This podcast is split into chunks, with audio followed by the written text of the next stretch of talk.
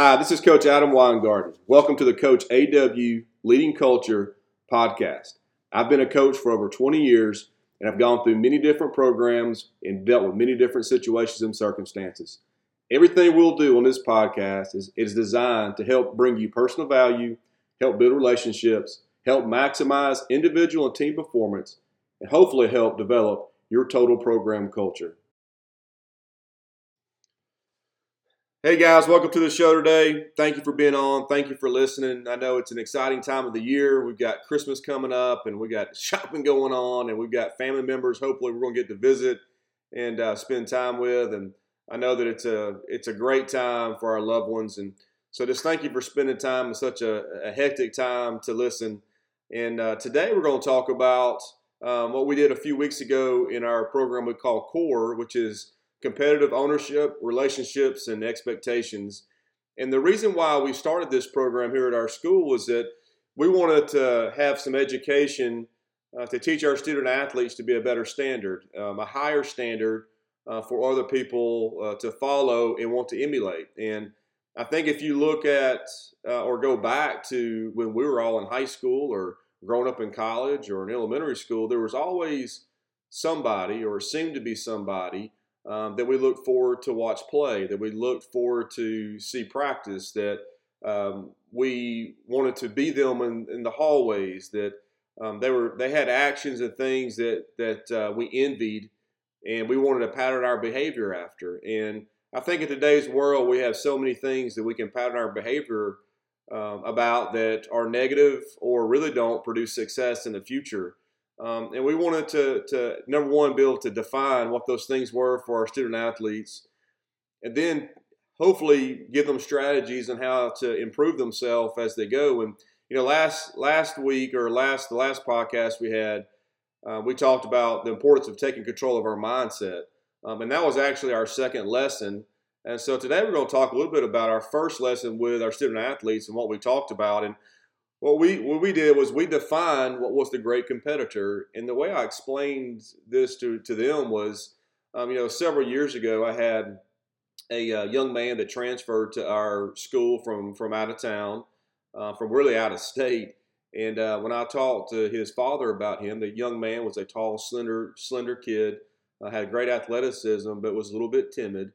And what I told his father was, "This is going to be great for your son." I said because the kids in his position group, if he doesn't learn how to compete at a really high level, if he doesn't learn how to discipline himself, if he doesn't learn how to um, to put in more work to um, really raise his standard of how he pre- prepares himself, um, that he's going to kind of be the outcast in that group because they have a high standard of how they want to perform. Um, and so the peer pressure was a positive peer pressure for that young man to raise his level of play, and not just that, but raise his level of expectation of himself.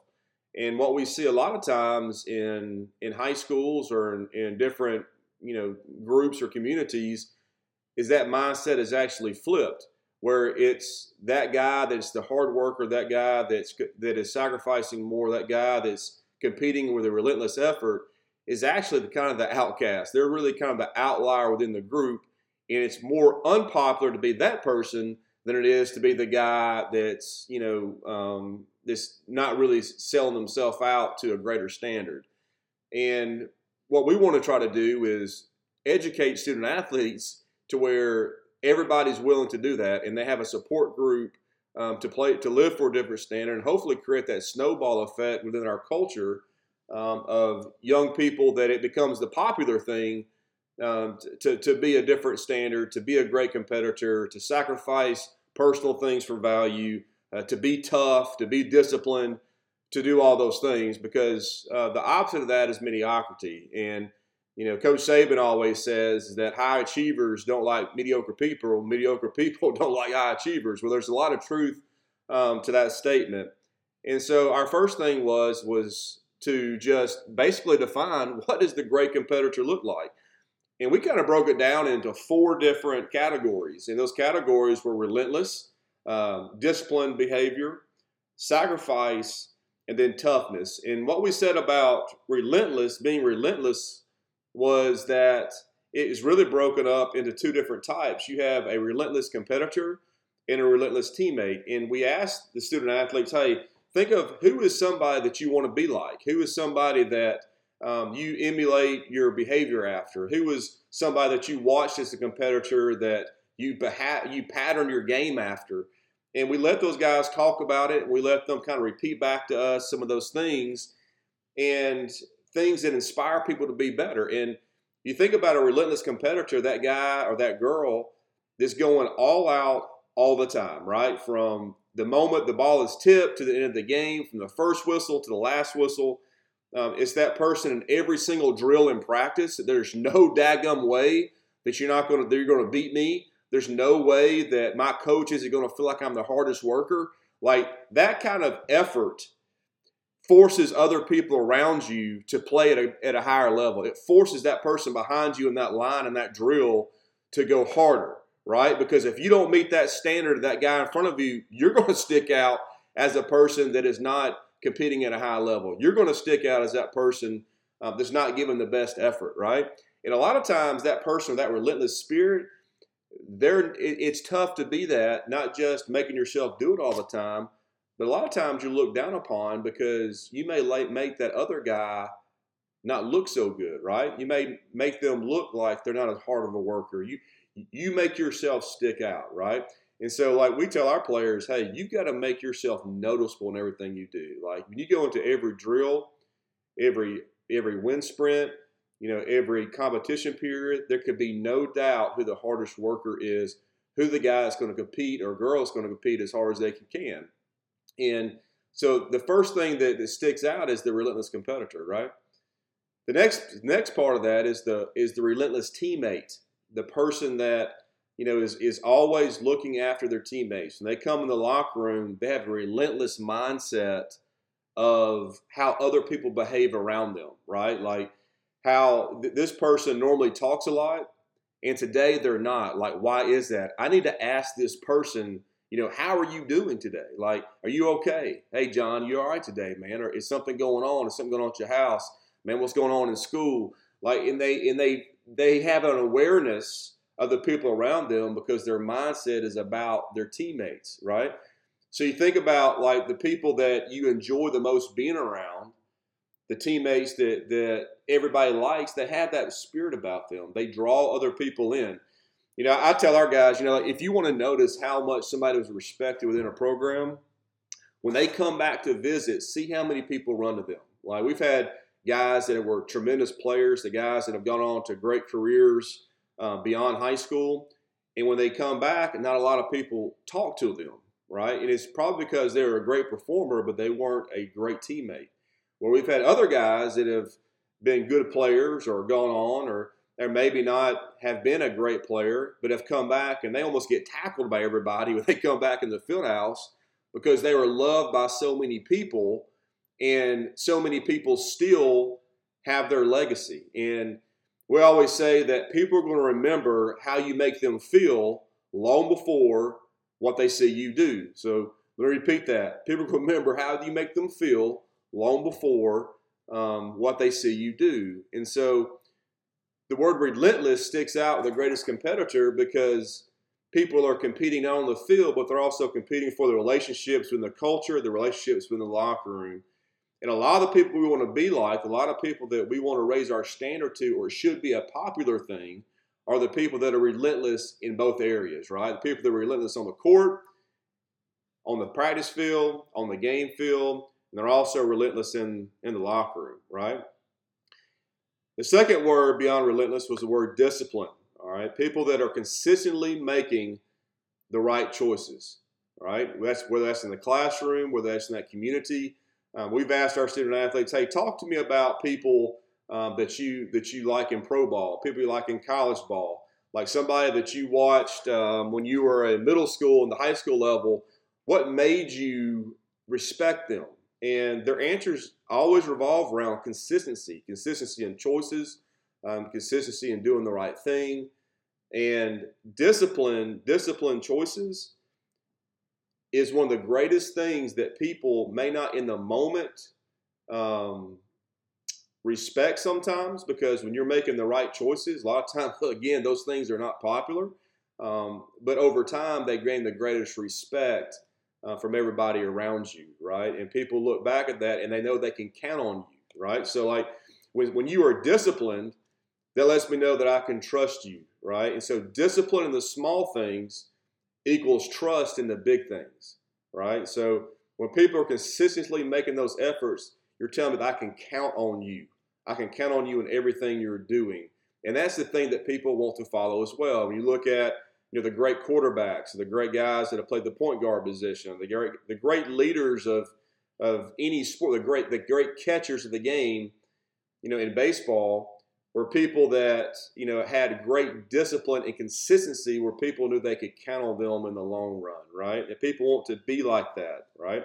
So a lot of times, like we said last week, um, it's always a battle between compromise and conviction when it comes to discipline and doing the right thing, right? Where compromise may meet your needs in the short term, it restricts your potential in the long term. Where when you're following your conviction to be disciplined, it may not meet your needs in the short term, but it maximizes your potential in the long run because undisciplined decisions may help you be popular in the moment. It may meet your emotional needs in the moment. You know, it may do all those things, but it also holds you back from being the best you can be, right? And so we talked about relentless, we talked about discipline. And the next thing we talked about that people love to follow is the word sacrifice, right? And, and sacrifice is simply this it's giving up something of personal value, right? And so, what's what are things of personal value? Whether it's, it's your time, it could be your resources, um, it could be your thought process, right? It's anything of personal value that people give up for the better good. So it could be working extra after school. It could be doing more reps. It could be giving somebody a ride home. You know, it could be any of those things. It could be it could be a thousand things that you give up of personal value for the better good. So an instance of personal time would be, you know, you're you're tired after practice, you're ready to get home, you get in your truck, you're, you're leaving campus, and you see that one teammate sitting there waiting for his ride. And you know he lives 20 minutes out of the way. And you're really just ready to get home. But that tug at your heart pulls at you that, man, I need to go back and ask him if he needs a ride, right? And then you get that guy home, all right? And that time you spend in that truck talking has more value than anything you could have done for the for the long term. You know, we we do an exercise with our team um, in our care program that we ask our, our players to talk about what's one thing in your life that, or one time in your life where somebody made you feel valued and what did they do? And it, every answer normally revolves around three different things. It's when somebody sacrificed time for them, um, somebody held them accountable, and somebody listened to understand. All right. And all three things right there, whether a teammate's holding somebody accountable, right? That's that's sacrificing thought process, all right? Whether it's spending time with them, which is taking away their time to do other things. Whether it's taking time to listen to understand, which is really rolls around the same thing. You're giving up resources or helping somebody out. Okay, that is sacrifice that people want to follow, right? That sacrifice that's another standard um, that we need. And the great competitor does a lot of those things, right? They sacrifice for the greater good because they understand that it takes everybody for a team to be successful. They understand that it takes other people for them to be successful. And that just doesn't happen with a take relationship. Okay, that comes from giving and giving and giving, right? The greatest competitors that I've coached have also been servant leaders all right, which means they give of themselves to help lead the team. All right, so we talked about, again, going back, we talked about guys that were relentless competitors. In every drill, there's no daggum way that I'm not going to be the hardest worker. In every game, I'm going start to finish, whistle to whistle, horn to horn with everything I got. There's, there's no way that my effort cannot be noticed. All right, the relentless teammate, the great competitor is a relentless teammate, has an awareness of people around him. All right. And he's relentlessly seeking. The word relentless means you never stop, right? You never stop. He's, he's constantly seeking his teammates to do extra things. He's seeking his teammates to see how they are, right? He's he's not he's not being self-absorbed, right? The great competitor is disciplined. They consistently try to make the right choices, which helps gain respect. Remember, discipline the small things equals trust in the big things, right? The next thing again is sacrifice. Okay, they're willing to give up personal things of value for the greater good. And the last thing we talked about was the word toughness. And we talked about toughness in two areas. We talked about physical toughness and we talked about mental toughness. All right. And physical toughness is so key because it's the really the one big thing that you can't hide. You know, it's um, it's something that people notice immediately about you as a competitor. I think a lot of times we think about physical toughness, we're really just thinking about how does somebody play through bumps and bruises or, or a minor injury. Well, that's and that's part of it too to some degree because nobody wants to follow somebody that's that's always looking to set out a practice when they could do more, um, or when it gets a little bit tough in a game, they they don't want to compete anymore. Nobody, no matter how great of a competitor you are, if you don't display physical toughness um, in the preparation, if you can't display physical toughness in the competitive environment, you know, people tend to lose respect for you as a competitor. Nobody wants to follow that, right? But the biggest thing that people follow with physical toughness is somebody that has that warrior spirit, right? That gladiator uh, mentality within the competitive environment, whether it's you know, a football player, whether it's watching a, a Ray Lewis type player, a running back that's going to take on the linebacker, you know, receiver that that dives with everything he's got to catch the ball, that that guy that's running for home plate that stretches out to, to score, that guy that goes up for the for the layup and gets hammered and gets the and one, hits the floor and pops back up you know, that type of mentality and that type of display of physical toughness inspires people. That's a part of who the great competitor that people, you know, want to follow, right? And hand in hand with physical toughness is is the mental toughness part, um, which means that we're able to get through our thought process. Like when something good happens, we're able to repeat that and not let the good affect us in a negative way. A lot of times, handling success is as hard as anything, keeping a consistent mindset to keep playing tough, to keep executing your job. But not only that, when we face adversity in the game, or we don't have a good game, or we miss a shot, or we strike out, or we walk a batter, or we miss the play, or we throw an interception, or we do something negative within the game, how do we respond next, right? The guy that can or girl that can have a consistent down the middle mindset and be able to, to to respond, not let that play affect the next play, not let that game affect the next game, emulates what a great competitor looks like, right? Because it's on to the next thing. It's every play has a life of its own, right? This part is pretty self-explanatory in the game environment.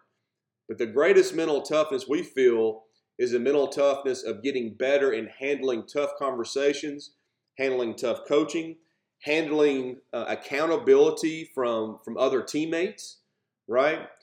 Think about how many times that we do not get better because of our inability to drop our pride, listen to our coach, listen to a teammate that cares, and step forward and improve, right? So, like last week, we talked about, we used the example of um, Moses leading the people out of Egypt to try to get to Canaan and the, promised land, right? The, they were slaves to Pharaoh in Egypt, and they wanted a new life. They wanted to get to the promised land that always been given them, the land of milk and honey, where everything was going to be so much better for them. And they always wanted to be delivered from this old way of life.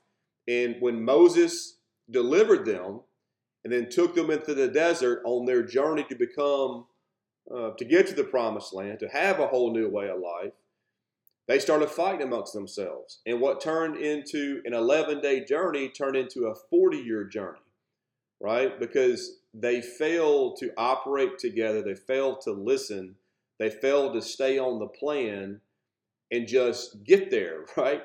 And I think that's a lot of us when we're trying to become a great competitor, we're trying to become a new standard mental toughness comes into play big time, right? Because we have to be able to stay on plan. We have to be able to listen to the tough talks. We have to listen to instruction. We have to let people hold us accountable so we can stay on track to be the best we can be, right? And that's tough, all right? How we respond to adversity, how to respect each other, um, how we move forward. And all those things play into that, right?